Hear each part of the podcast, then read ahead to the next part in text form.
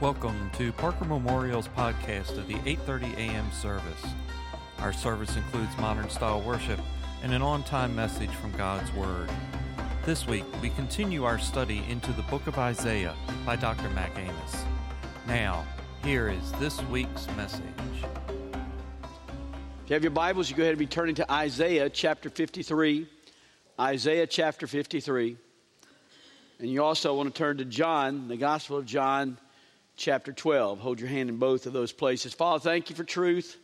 Thank you for the opportunity of worship. Thank you for the opportunity to come together to encourage one another in love and good deeds.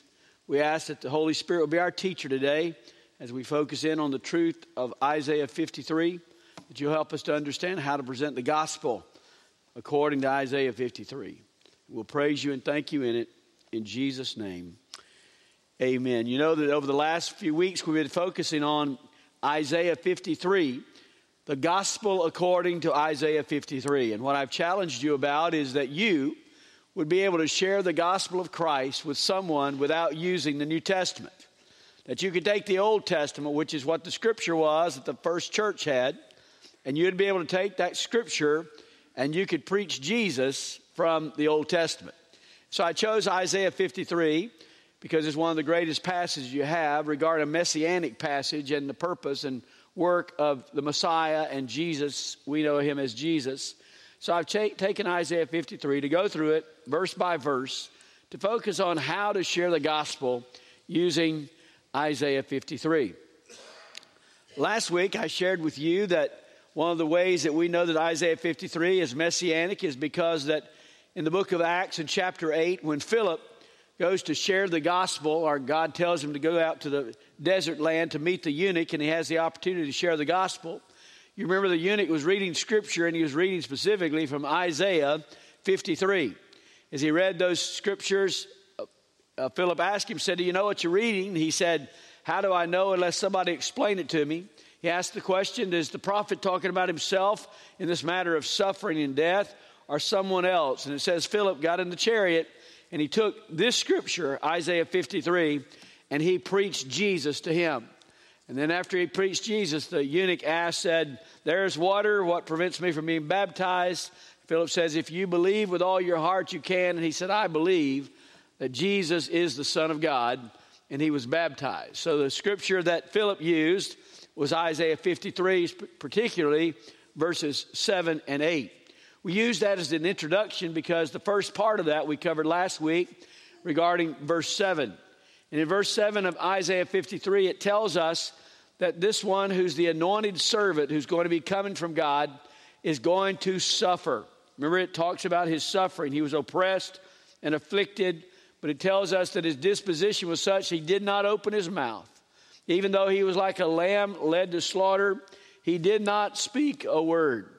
So it tells us about the fact that this anointed servant is going to suffer, but his disposition is such that he's not going to revile when reviled, he's not going to fight back, but he's going to be quiet and receive that punishment because there's a purpose behind that punishment. He's being punished not for his sin, but for our sin. And so we focused in on that, the fact of his suffering and his disposition in verse 7. And I shared with you then we'd get to the second part of that, which is verse number 8. So what it says in Isaiah 53 8. By oppression and judgment he was taken away. And as for his generation, who considered that he was cut off out of the land of the living for the transgression of my people, to whom the stroke was due? I hope you leave your Bibles open as we focus in on verse 8 today, the second part of that part that Philip preached. Now, before I do that, I want to take you to the Gospel of John, chapter 12, and I want to show you another place in the Gospel that it points out that this scripture, Isaiah 53, is messianic and has a purpose in the life of Jesus. It's found in verse 37 of John 12. It says, But though he, talking about Jesus, had performed so many signs before them, Yet they were not believing in him, that the word of Isaiah the prophet might be fulfilled, which he spoke. Listen what he speaks. Lord, who has believed our report, and to whom has the arm of the Lord been revealed? That's from Isaiah 53 1. Remember us covering that? Isaiah 53 1.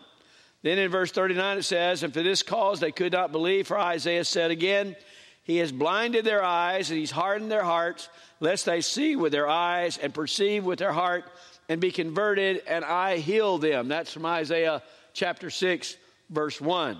But I want you to really focus in on verse 41. That's what it says. These things Isaiah said because he saw his glory. Notice that word his, it's capitalized. Whose glory is he talking about? Jesus' glory. All right, listen what it says again. These things Isaiah said because he saw his glory and he spoke of him. In other words, Isaiah, 700 years before Jesus ever comes on the scene, God allows him to see in a vision, dream, however it might be. He sees this Jesus, this anointed servant, this coming Messiah, and he sees his glory. And then he speaks of him. Therefore, the testimony of God's word is that Isaiah 53 is speaking of that one who is coming, the one we know named Jesus. Now, focus in on what he says in Isaiah 53, verse 8. He says, He was oppressed and he was afflicted in verse 7. But he goes on in verse 8 and says, But by oppression and judgment or affliction, he was taken away. Last week we painted a picture that Jesus was oppressed, he was afflicted, he was scourged, he was beaten, he was carried to the cross, he was hung on the cross. All those things are true. That Jesus, the Lord Jesus, was oppressed and afflicted. But notice what it says in verse 8 He wasn't just oppressed and afflicted, it says, by oppression and affliction, he was taken away. Now, what does that mean? He was taken away means he was taken out. He was taken away or taken out of this world. Another way to say he died. Okay? This one who's the anointed servant is not just going to suffer affliction, but he is going to die. Now, hold on just a second. For those people who are looking for the coming of the Messiah, namely the Jews at that time, for them to hear about the Messiah or this anointed servant who's going to suffer is one thing. But to hear that he is going to suffer and that through and by that oppression and affliction he is going to die, that was incomprehensible. They could not imagine in their heart or their mind that the Messiah would come and would die. They could not get that in their heart and their mind. That is true to this day. If you were to go to Israel, as I was there not too long ago, and you talk to an Israelite who is not a believer, they know a lot about the Bible, but they don't know Jesus.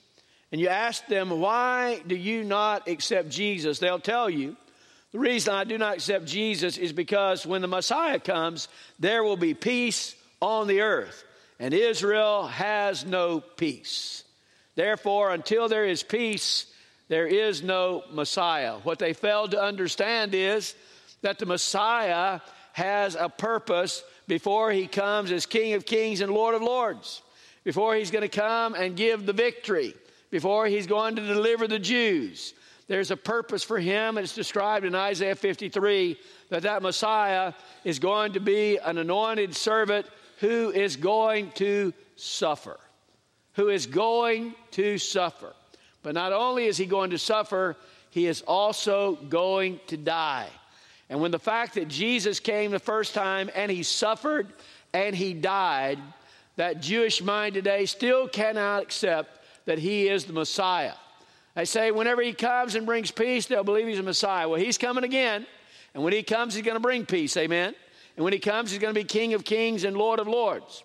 But that does not mean that Jesus did not come the first time. He came, but he came as this anointed servant, the one who was to suffer, but also the one who was to die. Now, yeah, that's got to get that in your mind, not just suffer, but die. Because it was incomprehensible that the Messiah would die. Well, you think about suffering. Who in the Bible is the picture of suffering? Job. Job is the ultimate picture of suffering. I mean, Job had a bad day, didn't he? I mean, he lost everything he owned, he lost his children. Not only that, he goes a step further and he loses his health. He's out there in the ashes scraping himself. He is in a bad strait and he is suffering. But hold on a second. Is that where Job ended up? No. Job suffered, but before you get to the end of the book, what does God do? God heals him and God restores him. Suffering did not end up in death for him, but rather suffering was carried out and he had the opportunity to see better days. Same way with Joseph.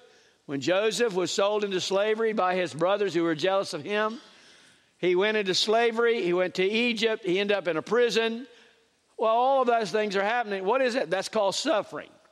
And Joseph was suffering, but is that where Joseph ended up? No. Joseph suffered, but eventually the Pharisee is going, I mean, the, the, the Egyptian king is going to find out that he is going to or that this guy has all the power and all this ability to tell about dreams, and he's going to appoint him where? To be prime minister, second in command, to preserve the way of Israel and a home and a place of safety and blessing for them. He did not end up in suffering. So you have suffering, those who suffer, and those who are restored. But not this one who is the Messiah, not this one who's the anointed servant. He's going to be oppressed, he's going to be afflicted, and what does it say? And as he is oppressed, afflicted in judgment, he is taken away. He is going to die. It is required that this anointed servant who is going to pay the price for sin, he must die. And Isaiah tells you, he will have to die, not just suffer. He will have to die. Then look at the second thing there in verse 8 he asks this question And as for his generation, who considered that he was cut off out of the land of the living for the transgression of my people to whom the stroke was due? He asked this question of his generation, who considered him? Who considered him? Who saw him for who he was? Well, we know the reality of that. In Jesus' time, when Jesus walked, in this earth and on this earth, there were only a few people who followed Jesus. Isn't that true? Yes. Now, you may think that everybody in the world is going to follow Jesus because you love Jesus and you build your life around Jesus. I hope you build your life around him. He's deserving of that. But the reality of it is, when Jesus walked on the earth, and even in our day, there's only a small group of people who gave their life to him because they understood and considered who he was. Only a small group of people. Oh, whenever he healed people, there were lots of people who wanted to follow him. Whenever he fed 5,000 or 4,000, lots of people wanted to follow him. But when he said, count the cost of being a disciple, not many wanted to follow him. And therefore, there were only a few people in that generation, in that time, who actually knew who he was or considered who he was. Now, the hard thing to imagine is that they did not consider who he was, and there are factors that they should have considered when they talk about Jesus. To know that he was unique, to know that he was the Messiah, to know he was this anointed servant. What do I mean by that? Well, let me talk to you about three things they should have known just on the teachings and the testimony of Jesus. The first thing, they should have realized that he was unique and different based on his origin where he came from and his beginning. How is Jesus different from any of the rest of us? Well, all of you came into existence because God so willed that your mom and dad would come together and would form that seed that was fertilized and became an embryo and birthed you into existence and gave you a human spirit, and your life began then. Your life began at conception, all right? That's whenever you came into the world. That wasn't true with Jesus. Jesus pre existed. Jesus is the Son of God. He is the eternal Word. He has been forever and He forever will be. Amen? And because He pre existed and His origin was with God, He is eternal God. Eternal God who came and took the form of man in order to relate to us, in order to eventually die on the cross on our behalf. But his origin was that he is eternal God. Now, how do I know that? Or why would I say it? Because of what Jesus said. What did Jesus say? What did he talk about? Well, I'm going to give you something for you to write down, and you can look at it whenever you get home. It's John chapter 8. John chapter 8, verse 58, I believe is the, is the verse. John chapter 8, read through John chapter 8, and you'll find it. This has to do with the fact of whenever Jesus was talking to his to the people around him, and he was talking to them about Abraham. You remember that? And carrying on a discussion about Abraham and who Abraham was and what Abraham did and how Abraham honored God and honored him. And they asked him a question. You, you're just a young man. Our father Abraham is old and he's dead. How would you know Abraham? And he answers and says, Before Abraham, I am.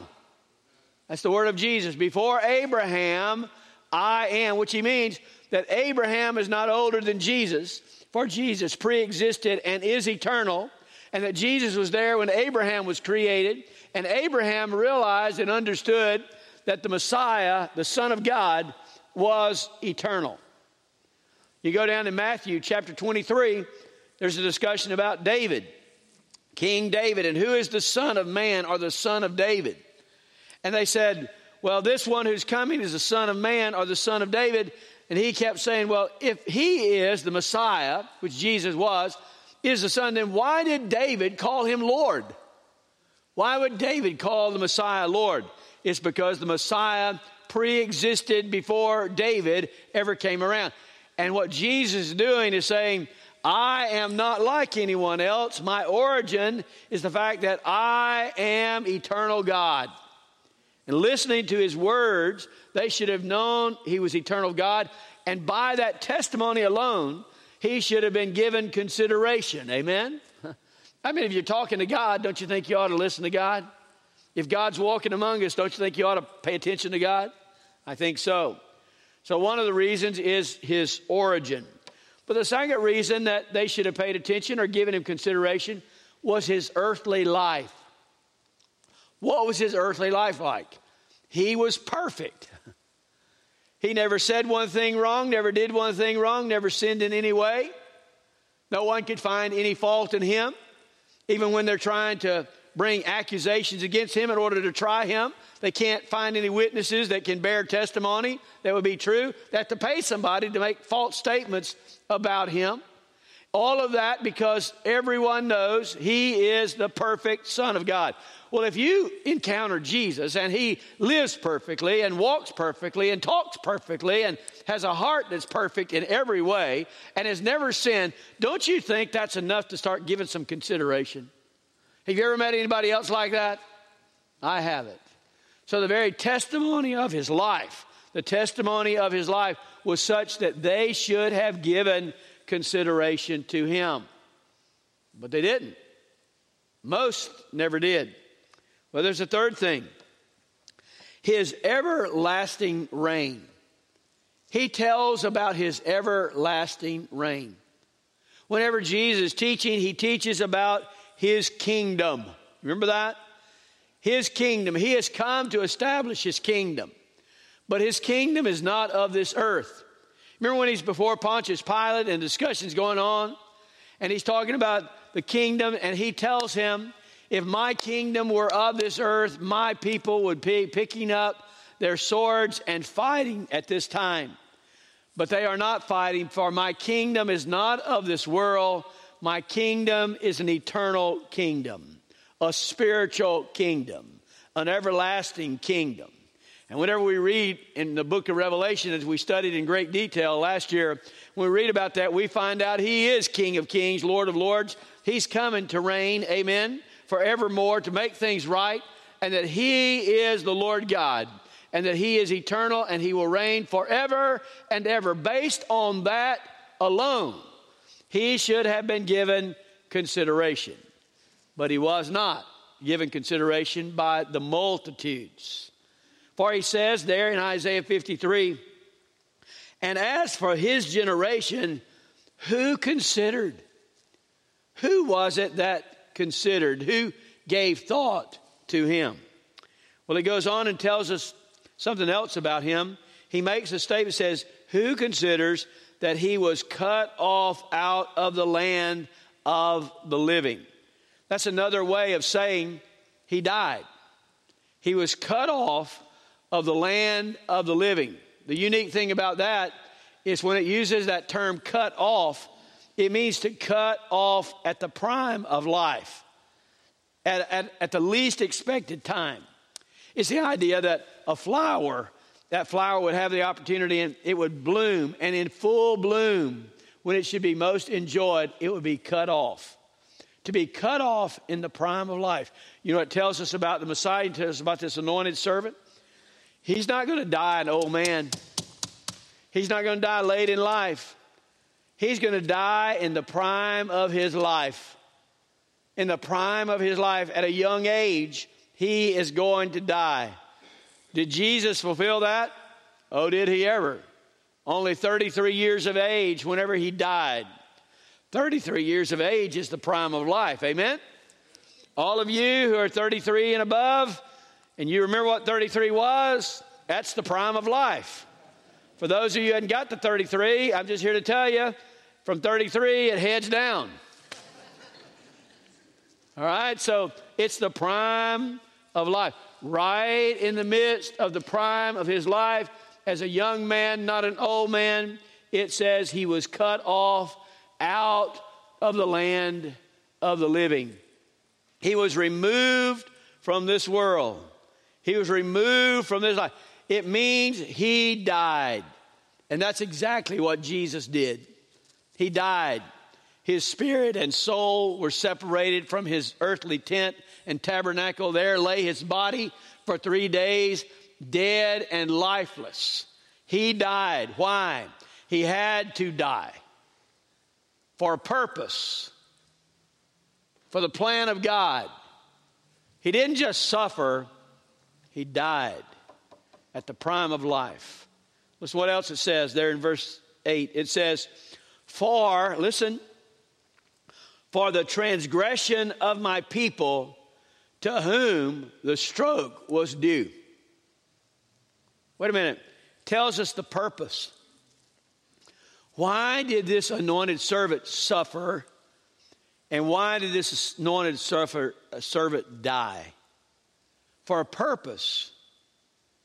It, it, was, it was for the purpose of paying for our transgression. It says, for the transgression of my people. Now, that, that term my can, can refer to the prophet Isaiah. Isaiah could be saying, he, he suffered for the transgression of my people, the Jews. He, he suffered for the Jews that the Jews might have a relationship with God. And that'd be true because Jesus came first for the Jews and then the Gentiles, right? Jesus came first for the Jews and then the Gentiles. Y'all are Gentiles. Did y'all know that? You should have said amen or something about there. I had to practice that other group, so let's let me practice with you. When I say the Gentiles that he came for you, say amen. amen. Not not till I say it. I, I didn't say it yet. I mean, you just say amen then. I want you to say amen at the right time. He came first for the Jews and then for the Gentiles. Amen. That's right. That's where it's supposed to be. That's you. Okay?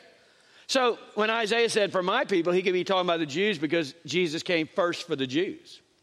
But more than likely, my people does not refer to Isaiah, it refers to God, God's people. And it says his suffering servant came for the transgression of God's people. For the transgression of God's people. Now, what does that mean?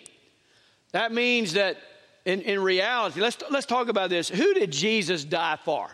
Okay? Who did Jesus die for? Let's talk about potential. In regard to potential, Jesus died for all people, right? He died for all people. He shed his blood, and his blood is sufficient, whereby all of us have the opportunity to be saved. So, in potential, he died for all of us. But in reality, He only died for those who believed in him and who were saved by him, who became the people of God. In other words, for a person who doesn't believe in Jesus, it doesn't really matter what Jesus did. But for the people of God, who by faith have come in relationship with God, he died for their transgressions. Potentially for everybody, but in reality, for that one who believes. And that means that Jesus died, he suffered for my transgressions. For my transgressions. Because what does it say? Verse 8 For the transgressions of my people, to whom the stroke was due. Now, last week, I told you that that suffering servant, that anointed servant, he suffered. He was scourged, he was beaten, he was mistreated. All of that was due because we deserved it, right? We deserved it. But hold on a second. He didn't just suffer for us, He died for us. I mean, suffering is not enough. Suffering is not sufficient. It requires death. For the penalty of sin is death. Every soul that sins must surely die. Death is the payment for sin. Therefore, when I have transgressed as I have, the only way I have any hope is that there is one who has paid the price of death for me, and that is the anointed servant of God, the one we know as Jesus Christ. For he fulfills all of what that said scourged, beaten, left this world in the prime of his life, did it not because of his sin, but because of my sin, for your sin. And he died and paid the price so that it has been paid in full when it was due to me. It was due to you. He died. He paid that price. And I'll tell you something, friend. It's one thing for him to suffer for you, it's another thing for him to die for you. And you need to always be grateful. you need to always be grateful for Jesus who suffered, but Jesus who died for you and died for me. You need to always be grateful. Now, I want to show you something. Get your Bibles ready. I want to show you three verses of Scripture from the New Testament that will verify what I've told you. Okay, I want you to see three verses of Scripture, or three passages. Romans chapter 6, I mean, Romans chapter 5, I'm sorry. Romans chapter 5, just going to read these scriptures to you, and you see, if it doesn't open up your mind, now you can see what this scripture is talking about based on the Isaiah 53 8 passage. Listen what it says in Romans chapter 5, verse 6 and following. Here it is. For while we were still helpless, at the right time, Christ died for the ungodly. You can write your name there, amen? At the right time, Christ died for me. For one will hardly die for a righteous man, though perhaps for the good man someone would dare even to die. But God demonstrated his own love towards us, in that while we were yet sinners, Christ died for us. He did what? He died for us. Verse 9 Much more then, having now been justified by his blood, we shall be saved from the wrath of God through him. For if while we were enemies, we were reconciled to God through the death of his Son, much more, having been reconciled, we shall be saved by his life. Then look at verses 17 through 19. For if by the transgressions of one, Adam, death reigned through the one, much more those who receive the abundance of grace and of the gift of righteousness will reign in life through the one Jesus Christ.